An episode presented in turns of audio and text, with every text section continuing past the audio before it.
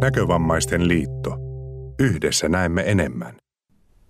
Louis Prai, 200 vuotta. Neljäs ensimmäistä 2009 tuli kuluneeksi 200 vuotta pistekirjoitusjärjestelmän keksijän Louis Prain syntymästä.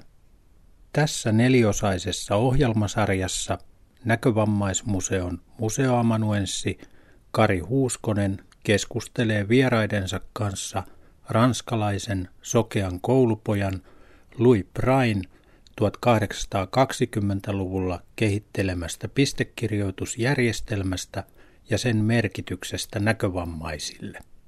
Ohjelmasarjan ensimmäisessä osassa vieraana on Näkövammaisten keskusliiton lakimies, näytelmäkirjailija Eero Vartio. Ohjelmassa keskustellaan Vartion kirjoittaman näytelmäkäsikirjoituksen Pimeyden voittoisat pisteet pohjalta Louis Praista historiallisena henkilönä ja myyttinä. Tallenne on vuodelta 2008.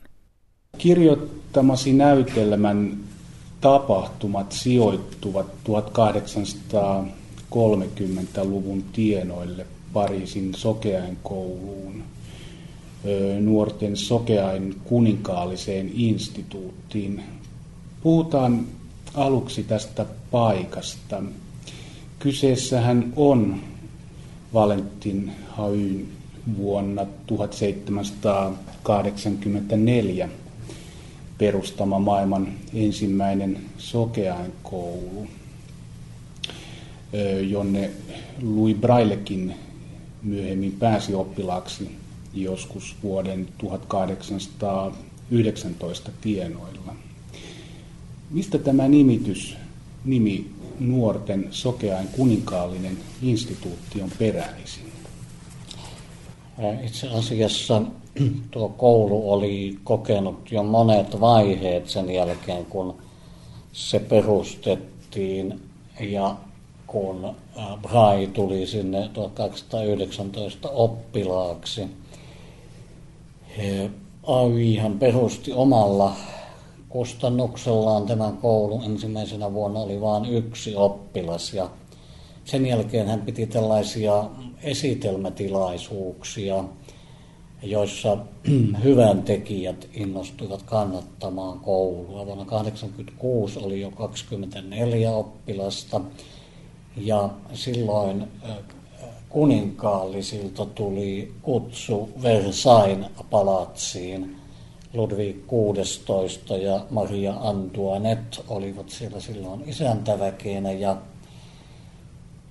Nämä oppilaat viipyivät peräti kahdeksan päivää tuolla Versaissa hovissa ja siellä esiteltiin heidän taitoaan ja toisaalta se varmaan oli heille jonkinlaista loma-aikaakin. Minä kuvittelisin, että tuo koulun nimi, nuorten sokean kuninkaallinen instituutti, myönnettiin tässä yhteydessä ja varmaan kaikenlaisia tukiaisia sieltä kuninkaan rahakammioista. Mutta tällainen kuninkaallinen suosion osoitus oli, oli kaksiteräinen juttu noihin aikoihin.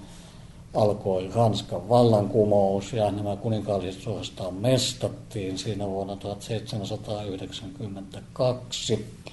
Ja tätä sokean opetusta pidettiin sitten äh, hyvin tällaisena epäsuotavana kuninkaallisena hapatuksena – vallankumouksen johtomiehet lopettivat tämän sokeain koulun. Sitä tehtiin jonkinlainen huoltolaitos ja vähän erilaisia tietoja sitä on annettu, mutta Moilasen väitöskirjan mukaan niin vuosina 1992-1802 Valentin AUI johti tätä huoltolaa, jossa oli sitten kuuroja ja muitakin vammaisia mukana. Mm, sitten tuli ristiriitaa ja AUI perusti yksityisen sokeain koulun, jota piti vuoteen 1806. Sen jälkeen Venäjältä keisari Aleksanteri ensimmäinen, tämä sama, joka antoi Suomelle itsenäisyyden, niin kutsui AUIin Pietariin perustamaan sokeain koulua. Ja AY oli tällaisessa vapaaehtoisessa, enemmän tai vähemmän vapaaehtoisessa maanpaossa aina vuoteen 1817 mutta ei enää senkään jälkeen Pariisiin palattuaan asettunut tämän koulun johtoon. Koulu oli kokonaan tuo huoltolaki lopetettu, hieman kunnes se 1815 jälleen aloitti toiminnansa tuon Napoleonin Waterloo-vaiheen jälkeen. Ja silloin taas, kun vallankumous oli pistetty nurin, niin tästä koulusta tuli tällainen, tällainen sokeain koulu ja, ja myöskin kuningas sitten oli siellä taustalla, ei niin mahtavana vaikuttajana enää, vaan sosiaaliministeriö oli sitten se yliviranomainen, joka valvoi tätä koulua. Mutta se, mikä elvytettiin tuon tauon jälkeen pystyyn uudelleen, niin se oli nimenomaan tämä Auin ensimmäinen koulu, eikä mikään näistä välivaiheista. Aivan. Näytelmän tapahtumahetkellä koulun entisestä oppilaasta Louis Braillesta on kasvanut nuori aikuinen ja hänet on palkattu kouluun apuopettajaksi. Hän opettaa muun muassa historiaa, maantietoa, matematiikkaa ja musiikkia. Tuon varsinaisen opetustoimensa ulkopuolella hän myös opettaa koulun oppilaille kehittelemäänsä kuuden pisteen kirjoitusjärjestelmää. Tämä tosin tapahtuu osittain salassa johtuen koulun opettajien ja koulun toimintaa valvoneiden viranomaisten kielteisestä suhtautumisesta pistekirjoitukseen. Kun olet tutkinut näitä erilaisia lähteitä ja Braille elämäkertoja, mistä Braille ja milloin sai idean tähän kuuden pisteen kirjoitusjärjestelmään ja toisaalta mikä siinä oli niin vaarallista, että sitä ei voitu hyväksyä viralliseen opetusohjelmaan? No, itse asiassa taustalla siinä on tällainen tykistön kapteenin Charles äh, Barbierin äh, sotilaille kehittämä yökirjoitusjärjestelmä. Ja siinä oli ajatuksena se, että kun rupesi jotain muistiinpanoja katsomaan papereistaan yöllä, niin tuommoinen valon välähdys näkyi helposti rintaman toiselle puolelle ja kavalsi, että on aktiviteetti ja on kenties hyökkäys tekeillä tai jotain muuta tai, tai, tai tuohon suuntaan sopii ampua. Ja tämä Barbierin yökirjoitus oli pimeässä sormin luettavaa ja perustui pisteisiin, mutta se oli hyvin mutkikas. Siinä tällaisia ruutuja, jotka vastasivat ranskan kielen äänteitä, oli 36 ja sitten toinen 36 sahake kulki siinä vieressä ja sitten piti aina laskeskella, että monesko ruutu tämä onkaan, mitä äänettä se voisi tarkoittaa. Ja se oli luonnollisesti hyvin hidasta ja soveltui vain kovasti lyhyiden sanomien välittämiseen, mutta siinä oli nuo pisteet kuitenkin. Ja Barbier yritti saada tätä sinne sokeaan kouluun ihan, ihan käyttöön. Mutta tätä pistekirjoitusta ei tässäkään muodossa hyväksytty. Opettajan kokouksessa johtokunnassa, mutta Prai oli kuitenkin tavannut tämän menetelmän ja sitä oli hänelle selitetty joskus keväällä 1824, jolloin Brai oli vasta 15-vuotias koulupoika siellä koulussa. Ja mm, hän oli tyytymätön tähän menetelmään juuri sen hitauden ja hankaluuden takia tuon, että se vaati pitkää tutkimista ennen kuin selvisi mikä kirjain oli kyseessä. Ja hän ajatteli, että pitäisi saada se pistejärjestelmä sellaiseksi, että tuo kirjain kerralla mahtuisi tunnustelevan sormenpään alle. Ja näin hän päätyy rajoittamaan nämä pisteet kuuteen hyvin nerokkaassa järjestelmässä, joka hyvin nopeasti tulee tunnistetuksi sormin koeteltaessa. Hän kehitteli tätä aika pitkälle. Saman tien jo kesälomalla kotonaan. Silloin 24 ja esitteli tämän ensimmäisen kerran tiettävästi lokakuussa samana vuonna. Joidenkin tutkijoiden mukaan tuoksi vuodeksi, jolloin järjestelmä oli valmis, niin on hyväksytty vasta 1825, jolloin lisäpiirteitä oli saatu aikaan ja tuo oli täsmällisempi, mutta minusta tämä 24 on ihan hyvä. Voidaan laskea siitä, minkälainen, milloin tuo perusoivallus tapahtui. Sitten on myöskin mielenkiintoinen asia se, että kun Luipojan isä oli tällainen valjas ja satulaseppä, niin hän oli aikoinaan, kun Lui ei oppinut kirjoittamaan, niin, niin nauloista naputellut tällaisia näkevien kirjaimien malleja, jossa siis nuo naulan kannat muodostivat sen, sen kir- näkevän kirjaimen hahmon. Ja ehkäpä siinä on toinen tällainen alku, joista yhteensä näistä oivalluksista sitten on tuo pistekirjoitus syntynyt. Aivan, aivan. Olet kirjoittanut tässä näytelmässä Tykistön kapteeni Barbierille varsin kiukkuisen miehen roolin. Hän ei ilmeisestikään pitänyt siitä, että nuori koulupoika kehitteli yökirjoituksesta paremman tai parannellumman version.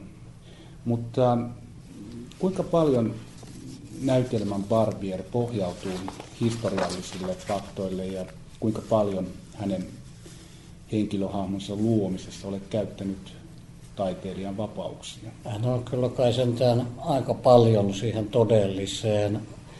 Hänhän oli tämän Pariisin sokean koulun johtokunnan jäsen.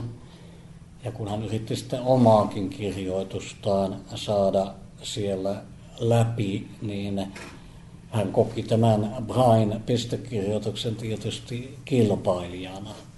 Ja korkea-arvoiselle kapteenille tietysti helposti käy kovasti kunnialle, jos sanotaan, että mm, yksi 15 vuotta vanha koulupoika e, onkin kehittänyt käyttökelpoisemman ja, ja nerokkaamman systeemin.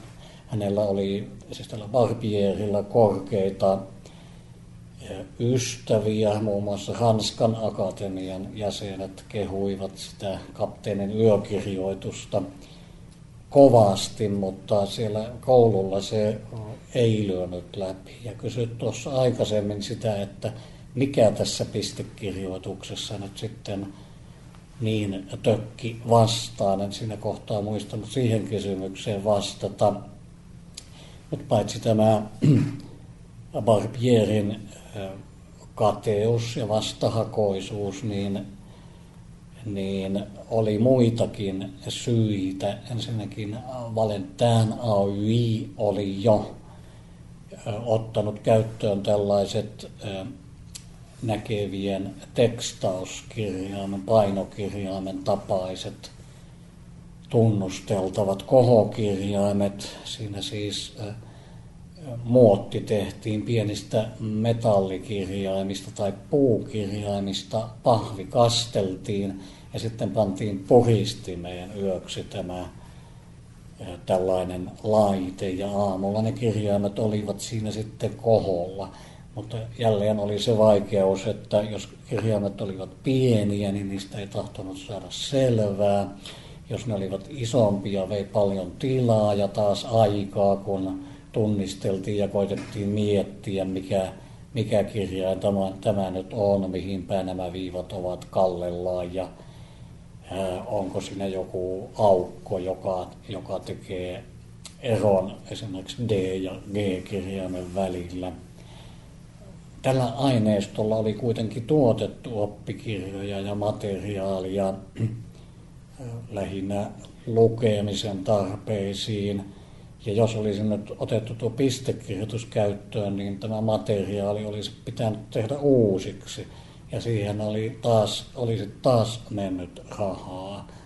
Ja sitten rahaahan pitää aina kautta historian säästää näissä sokeain asioissa. Sitten ei ole siihen koskaan tarpeeksi, vaan aina on kaikenlaisia muita asioita, mihin pitäisi mieluummin käyttää. No sitten oli vielä tällainen asia, että nämä näkevät opettajat pelkäsivät leipänsä puolesta, kun he eivät silmillään ilman muuta ymmärtäneet sitä pistekirjoitusta, niin he ajattelivat, että tämä, tämä sokeiden opettajien kaarti nousee siinä, koska se paremmin hallitsee tämän kirjoituksen ja vie kuka ties leivän näiden näkevien opettajien suusta. Ja sitten vielä tuo virallinen mahtava vastaväite, että ei saa luoda sokeille tällaista omaa pistepuuho-maailmaa, josta muut ihmiset eivät ymmärrä mitään, vaan kirjoituksenkin täytyisi olla mielellään sellaista, että se on kaikille yhteinen ja myöskin näkevä ensisilmäyksellä – sitä ymmärtää, mikä on aivan väärä ajatus taas sen takia, että apuvälineiden ja menetelmien toki pitää olla sellaisia, että ne parhaalla mahdollisella tavalla soveltuvat sokean käyttöön. Hmm. Parisin sokean koulun johtajana toimi vuosina 1821-1840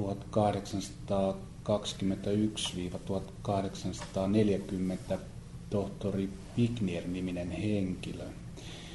Hänellä on myös näytelmässäsi sovittelijan rooli. Tarkoitan täällä oikeastaan sitä, että hän ilmeisesti suhtautui kuitenkin tuohon pistekirjoitukseen huomattavasti uteliaammalla mielellä kuin nämä muut opettajat. Mitä osaat sanoa tästä tohtori Pitnieristä? Joo, tämä tohtori Pinjer tosiaan oli eräänlainen pistekirjoituksen suosia. Hän ymmärsi sen kirjoitusjärjestelmän nerokkuuden ja tästä muotoutuikin suhtautumisessa pistekirjoituksen tällainen kaksijakoisuus siellä koulussa. Ylivalvojana oleva ministeriö kielisen pistekirjoituksen suhtautui siihen hyvin jyrkästi mutta tohtori Pinje, joka muuten itsekin oli lääkäri, niin hän käytännössä sitten kuitenkin salli tämän pistekirjoituksen käytön tiettyyn rajaan asti. Sitä ei saanut tunnilla opettaa, mutta tunneilla sai kuitenkin, jos osasi sitä pistekirjoitusta, niin tehdä muistiinpanoja pisteillä nämä muut kirjoitusjärjestelmät olivat kaikki sellaisia, että sokea ei pystynyt itse kirjoittamaan niillä järjestelmillä, ainoastaan lukemaan, joten pistekirjoituksella ja sen yksinkertaisella naskali- ja sijannahkataulukirjoitusmenetelmällä oli tässä valtavan suuri etu puolellaan. Mm, Pinje katsoi myöskin sormiensa läpi sitä, että tätä vapaa-aikana opetettiin.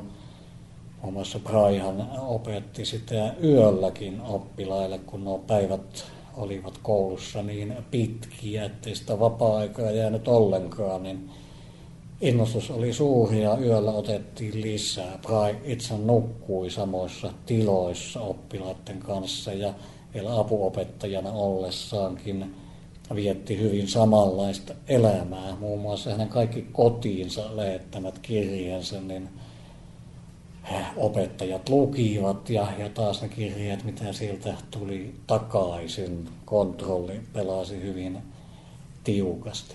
No, Pinje myöskin osallistui siihen, että näitä sijannahkatauluja valmistutettiin oppilaille tämän pistekirjoituksen tarpeisiin. 30-luvulla oli pari sellaista vuotta, että hän antoi jopa Brian opettaa sitä pistekirjoitusta hetken aikaa ja, ja nosti hänet apu, apuopettajasta peräti opettajaksi. Ja, ja sitten ensimmäisen pistekirjan painamisen takana oli myöskin Pinje vuonna 1837. Hän tuki sitä taloudellisesti. Mutta sitten nämä vastavoimat, seuraava johtaja Dufour, eh, aiheutti sen, että Pinje sai potkut sieltä Pariisin sokean koulusta 1840 ja tämä pistekirjoituksen suhtautuminen jyrkkeni hyvin kovasti. Mm, siirrytään sitten puhumaan näytelmän varsinaisesta päähenkilöstä Louis Braillesta.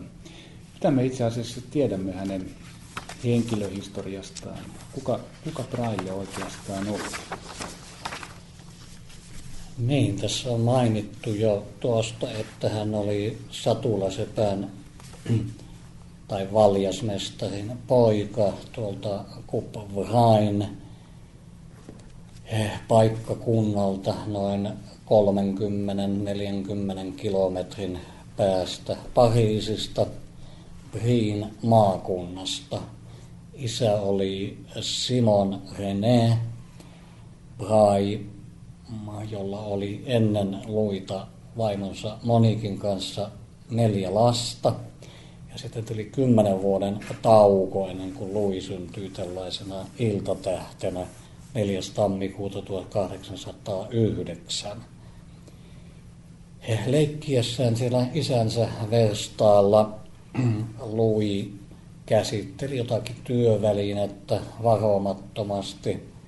Toisten mukaan se olisi ollut naskali, toisten mukaan semmoinen veitsi, jolla leikattiin nahkaa ja hän pisti sillä silmäänsä ja tuo sympaattinen hermotulehdus, jossa ei ole mitään muuta sympaattista kuin nimi, niin se tuhosi näön toisesta silmästä.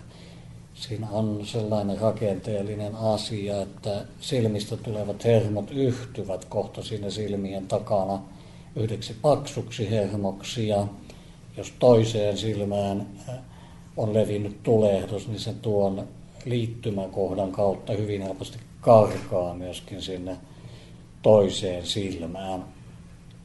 Lui oli sitten noin viiden vuoden iässä täysin sokea. Mm, hänen isänsä yritti siellä kylän kansakoulussakin pitää häntä ja osallistui opetukseen, mutta ennen kaikkea tuo lukemisen ja kirjoittamisen vaikeus osoittautui ylivoimaiseksi. Kun tuo Pariisin sokeaan koulu elvytettiin uudelleen vuodesta 1815, niin haluttiin jokaisesta Ranskan maakunnasta sinne oppilas ja muun muassa kirjeenvaihdon avulla Louis Prain isää houkuteltiin lähettämään poikansa sinne. Mutta aika pitkään saivat kirjoitella ennen kuin hän suostui vasta 1819. Silloin kohta syntymäpäivän sen jälkeen niin Lui matkusti tuonne Pariisiin ja hänestä tuli sinne oppilas. Siihen aikaan oli sellainen säännös voimassa kuninkaallisessa asetuksessa, että kukaan oppilas ei saanut kahdeksaa vuotta pitempää olla tuolta, tuolla koulussa, joten siinä vuoden 28 paikkeilla – olisi ollut lähtö edessä, mutta silloin sitten tämä Pinje-johtaja, joka suosi tätä pistekirjoitusta, niin löysi sieltä samasta asetuksesta mahdollisuuden nimittää lahjakas oppilas apuopettajaksi. Ja Braille, Braille opetti siellä hyvin monenlaisia aineita, opettajista oli puute, rahasta oli puute. Hän valvoi muun muassa tohvelien teon tunteja. Käsityötä oli hyvin paljon tuossa koulussa ja, ja mm, tämä pistekirjoitus on sitten se asia, minkä vuoksi hän on jäänyt kaikkien maailman sokeiden tajuntaan ja mistä hänet muistetaan. Kyllä, kyllä. Hän oli luonteeltaan hyvin tällainen vaatimaton. Hän on jossakin puheenvuorossaan luonnehtinut itseksi, itseään tuommoista, tuommoiseksi nöyräksi alamaiseksi. Ja, joten hän ei niin semmoinen tavattoman kapinallinen henkilö ollut. Tästä meillä on kai tarkoitus puhuakin sitten vähän enemmän. Niin, se, siitä olisin seuraavaksi kysynyt, mutta, mutta tosiaan Braillea käsittelevässä elämäkertakirjallisuudessa häntä on todella luonnehdittu syrjään vetäytyväksikin ja, ja, ja, ja mieleltään uskonnolliseksi ja, ja, ja, tuota, ja, ja ilmeisestikin olet, olet, olet näihin samoihin häntä käsitteleviin ominaisuuksiin törmännyt näiden lähdeaineistojen pohjalta. Mutta toinen kysymys oikeastaan liittyy tuohon koulumaailmaan. Kuvaat mielestäni varsin uskottavasti tuota sisäoppilaitos-elämän ahdasmielistä ilmapiiriä. Mistä olet ammentanut nuo roolihenkilöt, joiden toiminnan kautta kuvaat elämää koulussa 1800-luvulla? Onko niille olemassa joitakin esikuvia? No ihan tällaisia henkilöesikuvia, että voitaisiin nimetä joku nimeltä mainittu henkilö, jonkun näytelmähenkilön oppilaan tai no lähinnä oppilaan esikuvaksi, niin, niin tällaista ei toki ole. Siellä opettajapuolella löytyy sitten paremmin tällaista, mutta jos puhutaan oppilaista ensin, niin olen siis itse käynyt tuon Kuopion Sokeaan koulun luokkia vuosina 1952-1958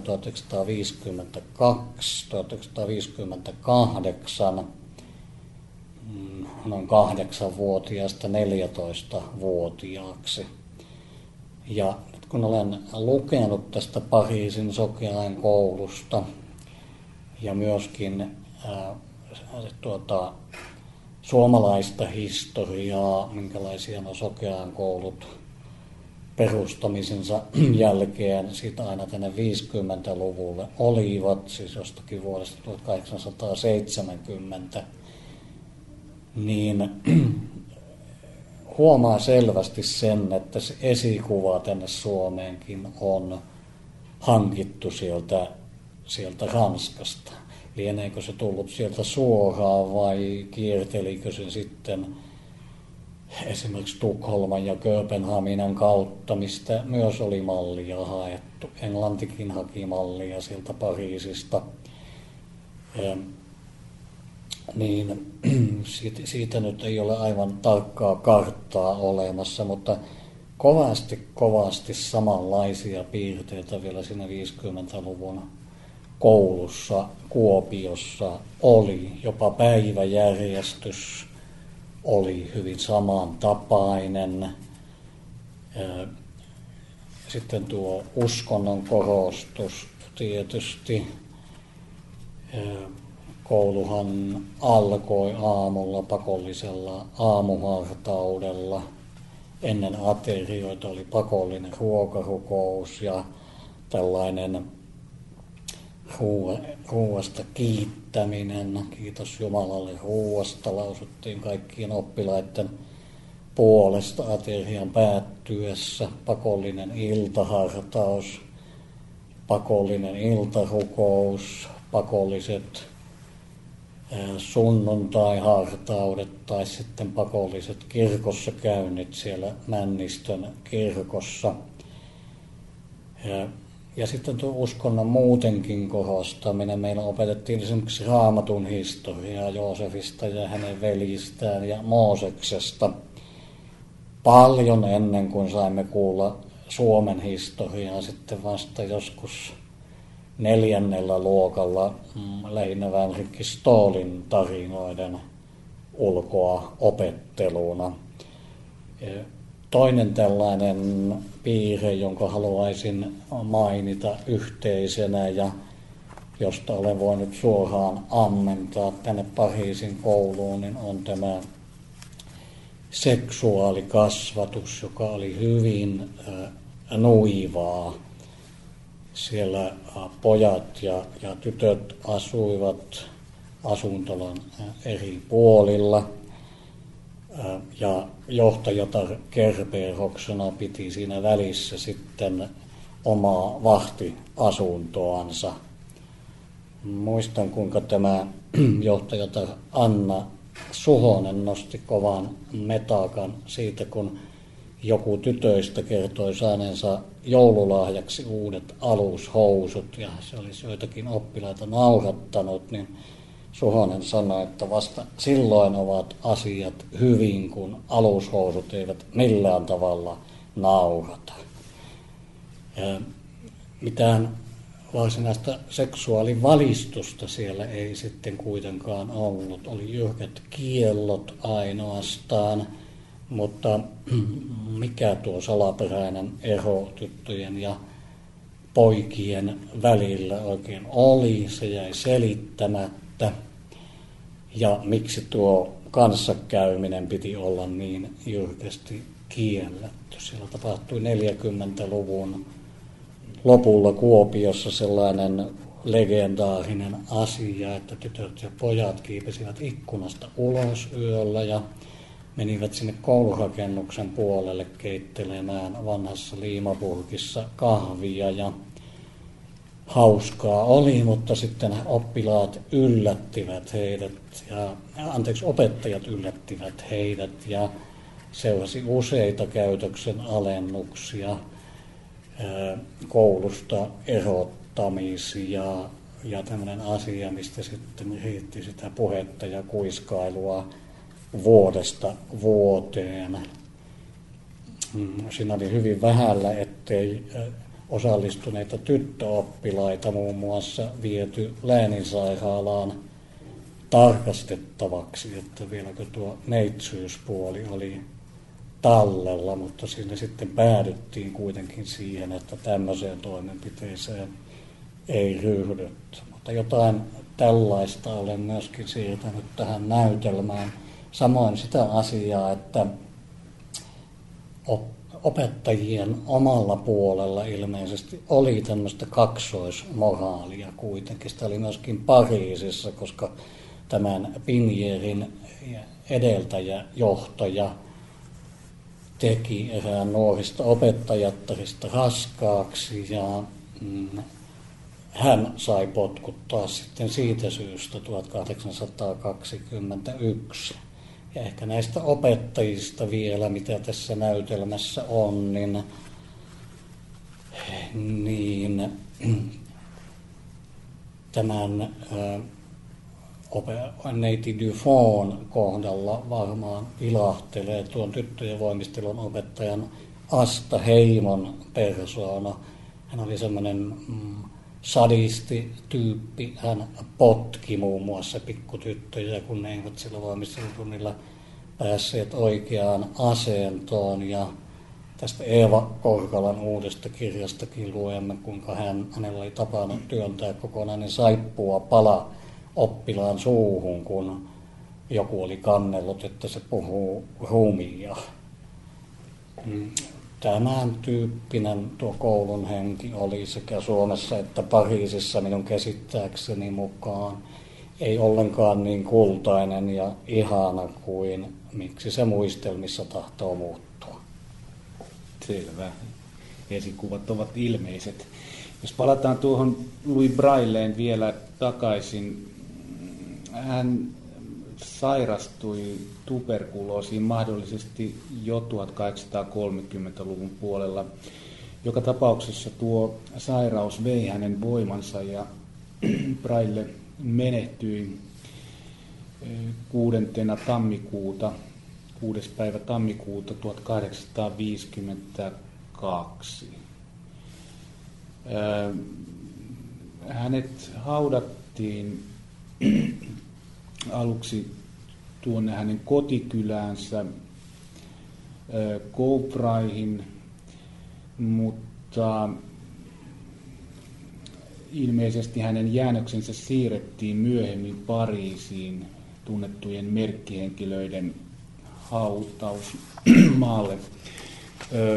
Tiedätkö tästä operaatiosta jotain ja oletko itse käynyt koskaan Brailen haudalla? No, niin, siinähän on aivan ilmeisiä piirteitä tuollaisesta pyhimysten palvonnasta tässä eh, hautapaikan siirrossa ja muussa siihen liittyvässä. Tuonne Raihin oli siis ensin haudattu Brailen ruumis kokonaisuudessaan, mutta sitten tehtiin niin, että, että hänen käteensä, joiden katsottiin olevan se siunauksellisin ja muistettavin osa miehestä, niin, niin ne jätettiin tuonne Kuoporaihin, mutta tämä muu ruumis vietiin Pariisiin ja haudattiin Pantheon nimiseen kirkkoon. Tuo mm, Pantheonin ideahan oli saatu jo muinaisesta Roomasta. Siellä valtiolliset suurmiehet ja, ja sotasankarit, muun muassa Kleopatra ja Antoniuskin on haudattu paikalliseen Pantheoniin ja sama on siis tehty myöskin, myöskin Ranskassa tuo hautauspaikka ei siis ole hautausmaa, vaan vanhan keskiaikaisen tavan mukaan haudattiin sisälle sinne kirkkoon, koloihin ja, ja kaivettuihin onkaloihin, jotka sitten suljettiin ja varustettiin komeilla nimilaatoilla ja sillä tavalla.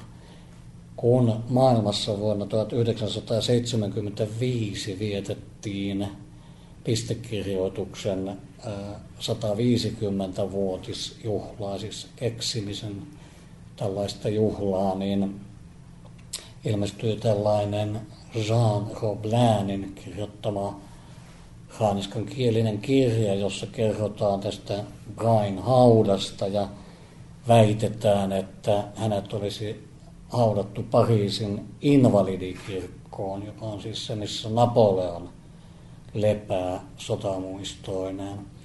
Ja vuonna 1980 me sitten tämän tiedon houkuttelemina Aatu Moilasen, nykyisen tohtori Moilasen kanssa kävimme siellä Pariisissa jonkun muun asian vuoksi ja hakeuduimme tänne invalidikirkkoon etsimään sitä Brain hautaa ja siellä kun on vielä suomalaista marmoria käytetty sinne rakentamisessa aika tavalla, niin pidimme sitä suurena kunniana.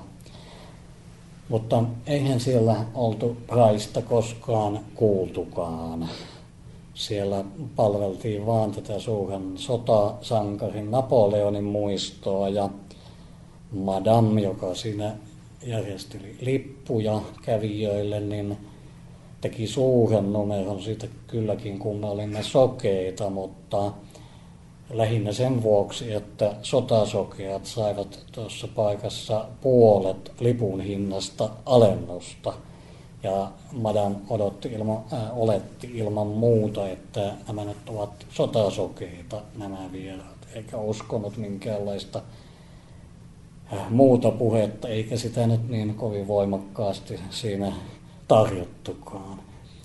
Ja, mutta näin ollen tuo Brain hauta jäi löytämättä ja vasta sitten myöhemmistä elämäkerroista on selvinnyt tämä, tämä, että se olisi ollut siellä Pantheonissa. Se oli vähän toisella puolella kaupunkia ja pitkän taksimatkan päässä, niin ehkäpä siihen tulee sitten joku toinen kerta tilaisuus. Mutta palatakseni tuohon Braihin, niin Tämä koulu siellä Pariisissa oli siis viisikerroksinen. Pojat asuivat kolmannessa kerroksessa, tytöt viidennessä. Eivätkä virallisesti edes tienneet toisen sukupuolen olemassaolosta siellä koululla. Koulu oli tällainen, nykyisin sanoisimme, niin homevauhiorakennus, kostea, kylmä, vetoinen – puulämmitys oli ja puita säästettiin, että koulusta ei olisi ollut niin kovasti menoa ja oppilaat joutuivat niitä kantamaan siellä. Ruoka oli hyvin huonoa ravintoarvoiltaan ja juomavetenä käytettiin suoraan seinävirrasta otettua vettä, joka, jota ei siis ollut puhdistettu ja, ja josta levisi tauteja.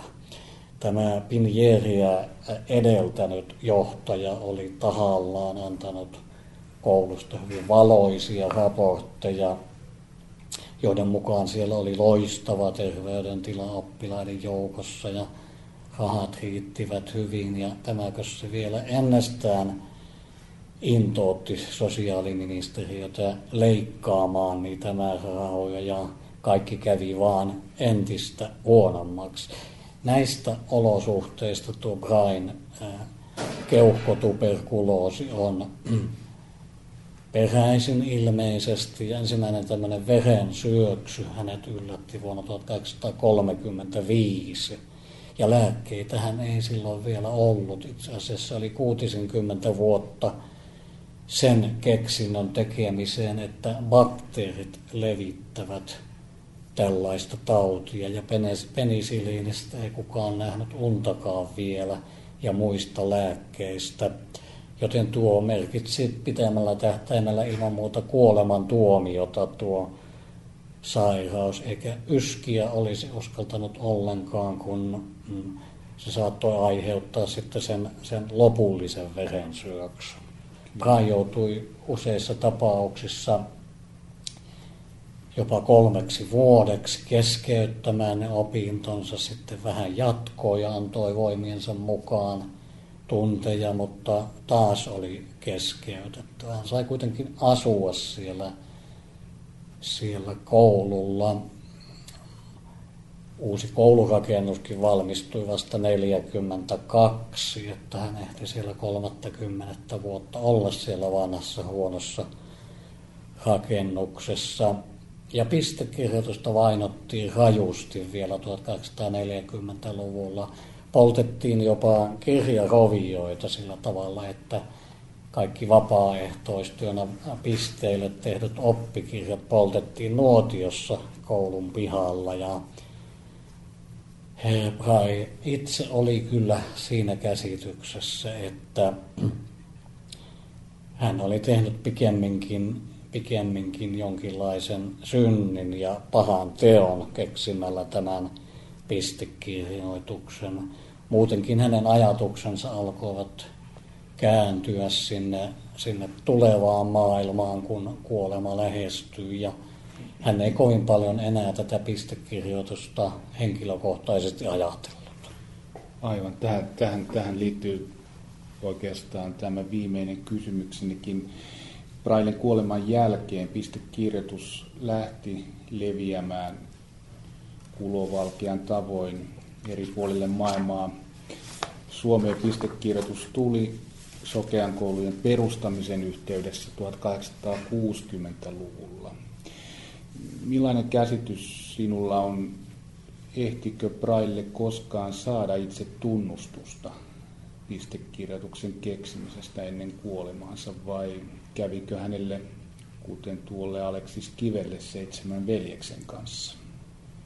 No itse asiassa tuo pistekirjoituksen leviäminen se alkoi kyllä jo 1830-luvulla ja kai sai myöskin myös tämmöistä myönteistä palautetta. Hän kirjoitti, palautetta. Hän kirjoitti jopa 36 sivun piste teoksen Pinjerin yllyttämänä tästä pistekirjoituksesta.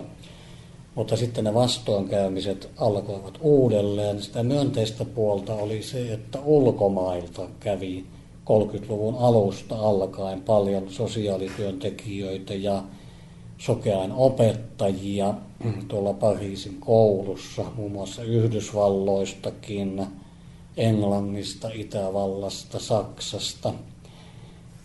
Ja nämä olivat innostuneita pistekirjoituksesta ja ottivat aakkostoja ja kirjoitusvälineitä mukaansa omiin maihinsa, joten tämä ilosanoma kyllä levisi. Rai ei vaan ollut profeetta omalla maallaan, niin kuin usein käy. Ja sitten tämä tällainen tunnustaminen Ranskassa tapahtui niin vasta siinä Brain kuoleman aikoihin, että lieneekö se enää kovin paljon sitten kiinnostanut häntä itseään siinä vaiheessa tai, tai pitikö hän näitä ilmiöitä sitten tilapäisinä.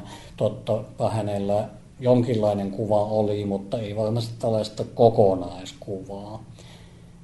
Merkittävää on, että sokeain opettajien kongressi, tällainen kansainvälinen 1878, suositteli Kain pistekirjoitusta käytettäväksi kaikkialla maailmassa. Ja lisää tällaisia julistuksia tuli sitten YK ja Unescon myötä, kun vietettiin Braillen kuoleman 100 vuotisjuhlaa vuonna 1952. Tuo pistekirjoitus Suomessa, niin sehän otettiin vähin äänin käyttöön heti ensimmäisessä sokeaan koulussa Helsingissä kirjoittamispuolella. Kirjat toki olivat näitä näkevien kohokirjaimia ja sitten siitä yksinkertaistettua versiota moonia vielä pitkät ajat painettuja pistekirjoja alettiin saada vasta 1890-luvulla suomeksi. Ruotsiksi niitä oli jo hiukan aikaisemmin. Ja kyllä meillä Suomessakin kovaa kiistaakin käytiin tästä pistekirjoitus vai, vai mooniko se nyt sitten olisi, jota käytettäisiin. Nämä kiistapuolet olivat Kuopion sokean koulun ensimmäinen johtaja Kaari Mortimer Stenius, joka kannatti pistekirjoitusta, ja sitten Karl Henrik Alopeus, joka enemmänkin ansioitui kuurojen puolella, mutta kyllä hän myöskin näistä sokeaan asioista piti huolta. Ja hän painotti ensimmäisen kohokirjan 1963 Suomea varten Tukholmassa. Se oli nimeltään lukukirja Sokioille. Ja vielä tuossa 1880-luvulla nämä kaksi herraa oikein, oikein kiivaasti arvostelivat toisiaan ja puolustivat itse kannattamaansa kirjoitusmenetelmää 1880-luvun alussa niin, että heillä meni ihan puheenvälitkin poikki ja kaikki yhteys katkesi vuoteen 1984. Mutta ei tätä pistekirjoituksen voittokulkua mikään ole voinut pysäyttää. Kyllä. Näkövammaisten liitto. Yhdessä näemme enemmän.